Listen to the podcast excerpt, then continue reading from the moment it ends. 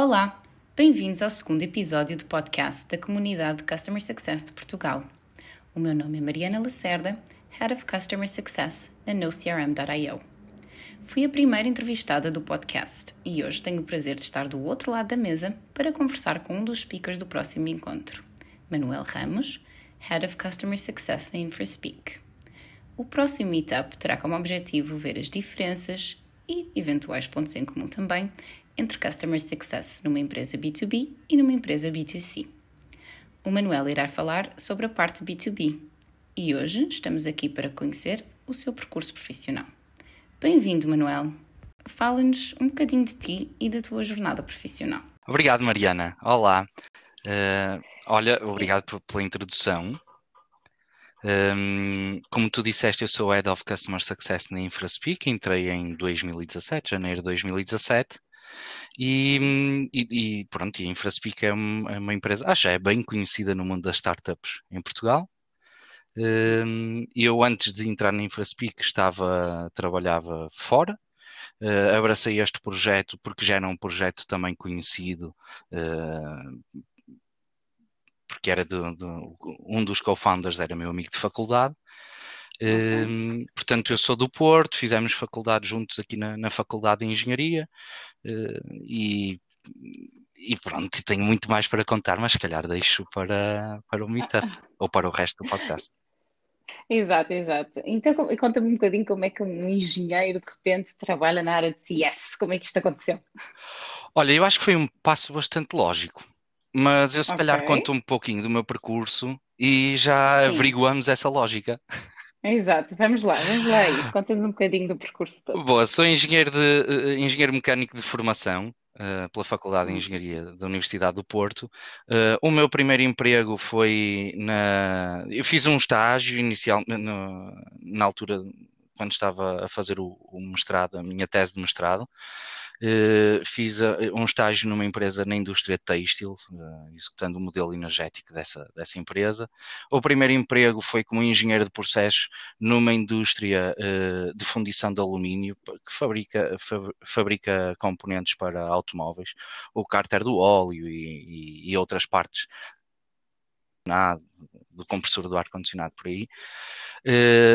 trabalhei mais ou menos um ano e quase um ano e meio nessa empresa. Depois fui, mudei de área, fui para técnico comercial, uh, técnico de vendas uh, na, no setor uh, de, de, ferramentas de corte para madeira.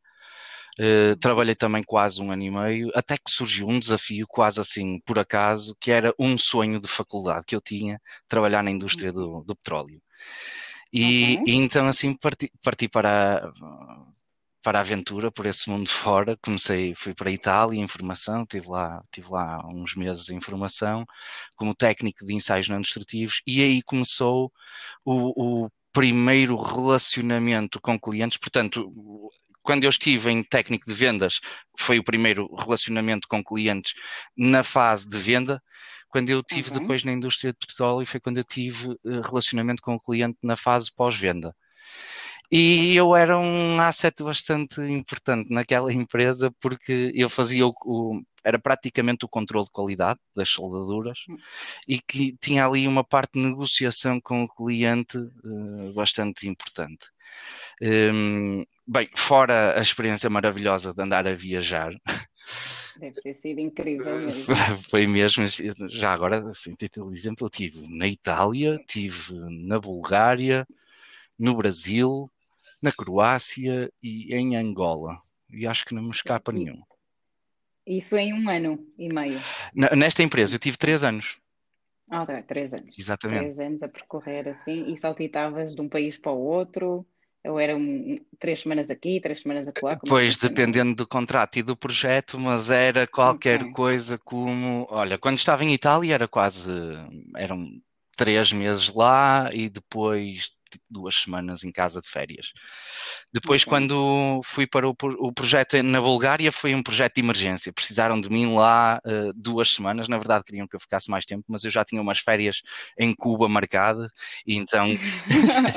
Sinto muito. Sinto muito, mas tenho que ir embora. e depois, no projeto no Brasil, era dois meses. No... na verdade, não estava bem no Brasil, não é? Como se pode imaginar. Eu estava dentro de um barco. Exato. Estava dentro de um barco dois meses fechado a trabalhar uh, eh, 12 horas por dia, 7 dias por semana.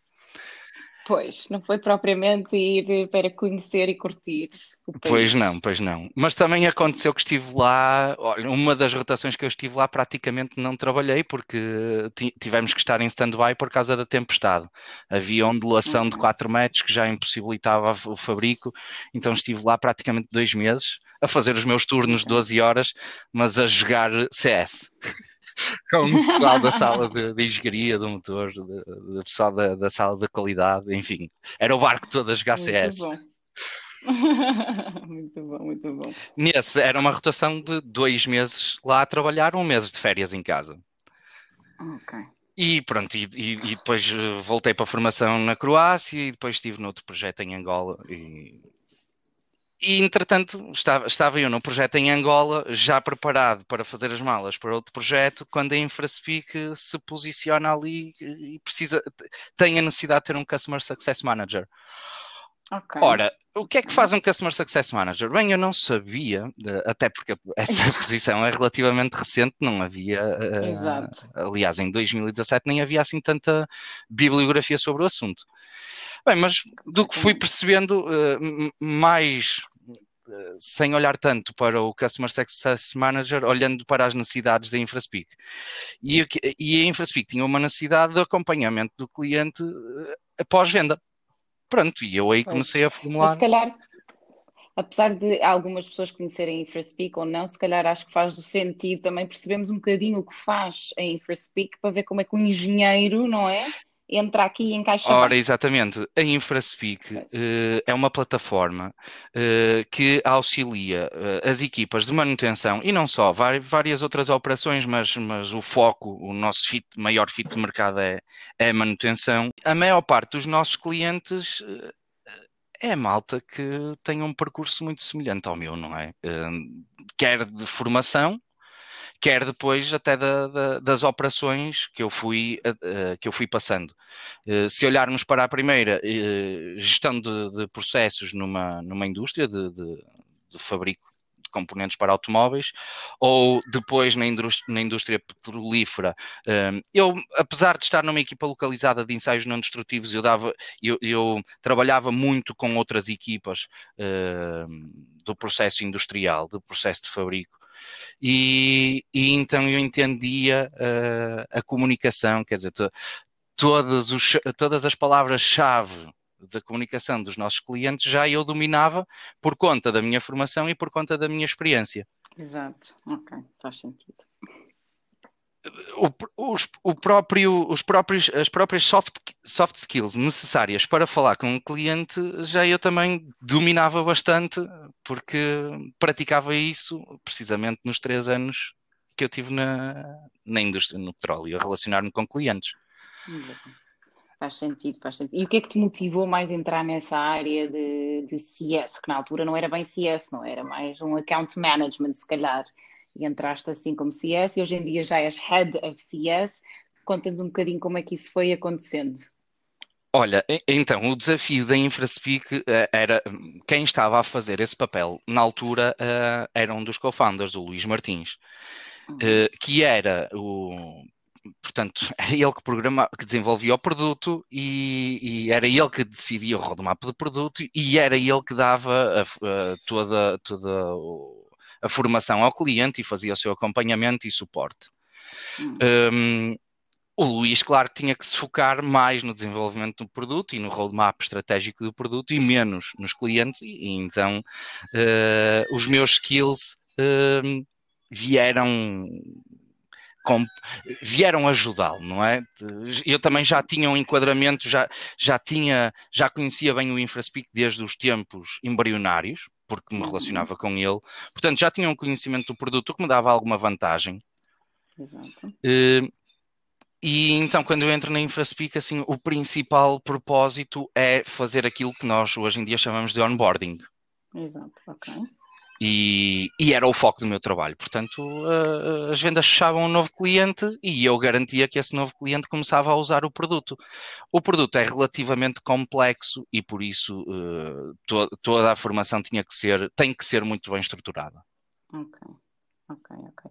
E a área de CS hoje em dia, portanto, a empresa foi crescendo, a área de CS foi crescendo. Conta-nos um bocadinho como é que é hoje em dia, quantos funcionários é que trabalham nesta área, se o vosso atendimento é exclusivamente high touch com os vossos clientes, como é que funciona um bocado? Boa.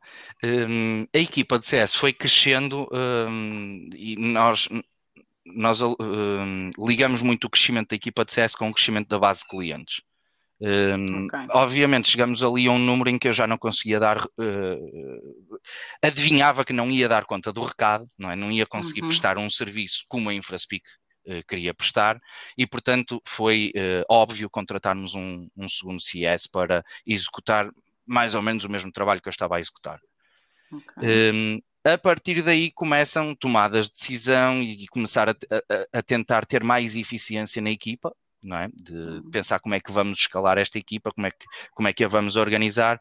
O, um passo lógico também foi ter a equipa no Brasil, porque começamos a ter uma, uma demanda também grande no Brasil e uhum. os horários dos clientes também. No início, epá, trabalhava até à meia-noite, muitas vezes, uma da manhã, não é? Atender clientes no Brasil.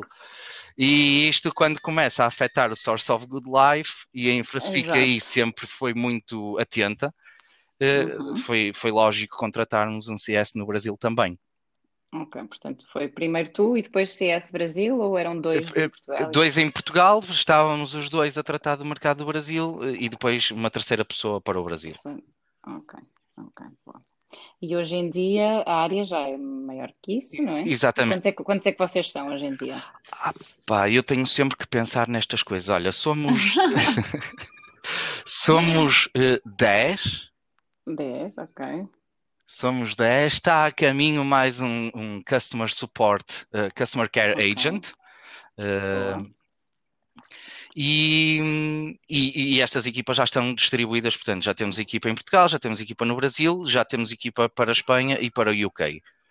Sendo que estes dois são os últimos, eh, são os mercados assim, target market para a InfraSpeak e, e por isso temos já Customer Success dedicado nesses mercados. Ok, ok. Falaste agora em Customer Care. Qual, o que é que o CS na, na InfraSpeak, o que é que engloba? Tem várias. É, tem a parte de suporte também ou é mais growth, expansion, retention? Como é que... Pois, olha, nós quando começamos o, o, Customer Success na InfraSpeak, eh, fazia, uh, fazemos toda a tratativa do cliente pós-venda. Portanto, uh, serviços de implementação, Uh, o suporte, e o suporte muito, muito, epá, muito personalizado, com o meu número de telefone, portanto, o cliente a ligar-me, ou o WhatsApp no Brasil, ou Skype em Angola, portanto, adaptado àquilo que são as exigências do mercado.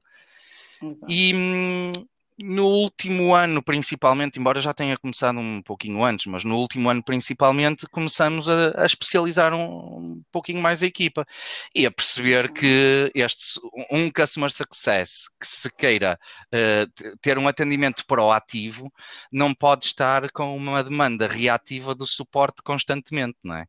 Uhum. Então uh, fizemos mais um passo óbvio, que é criar esta equipa de, de suporte.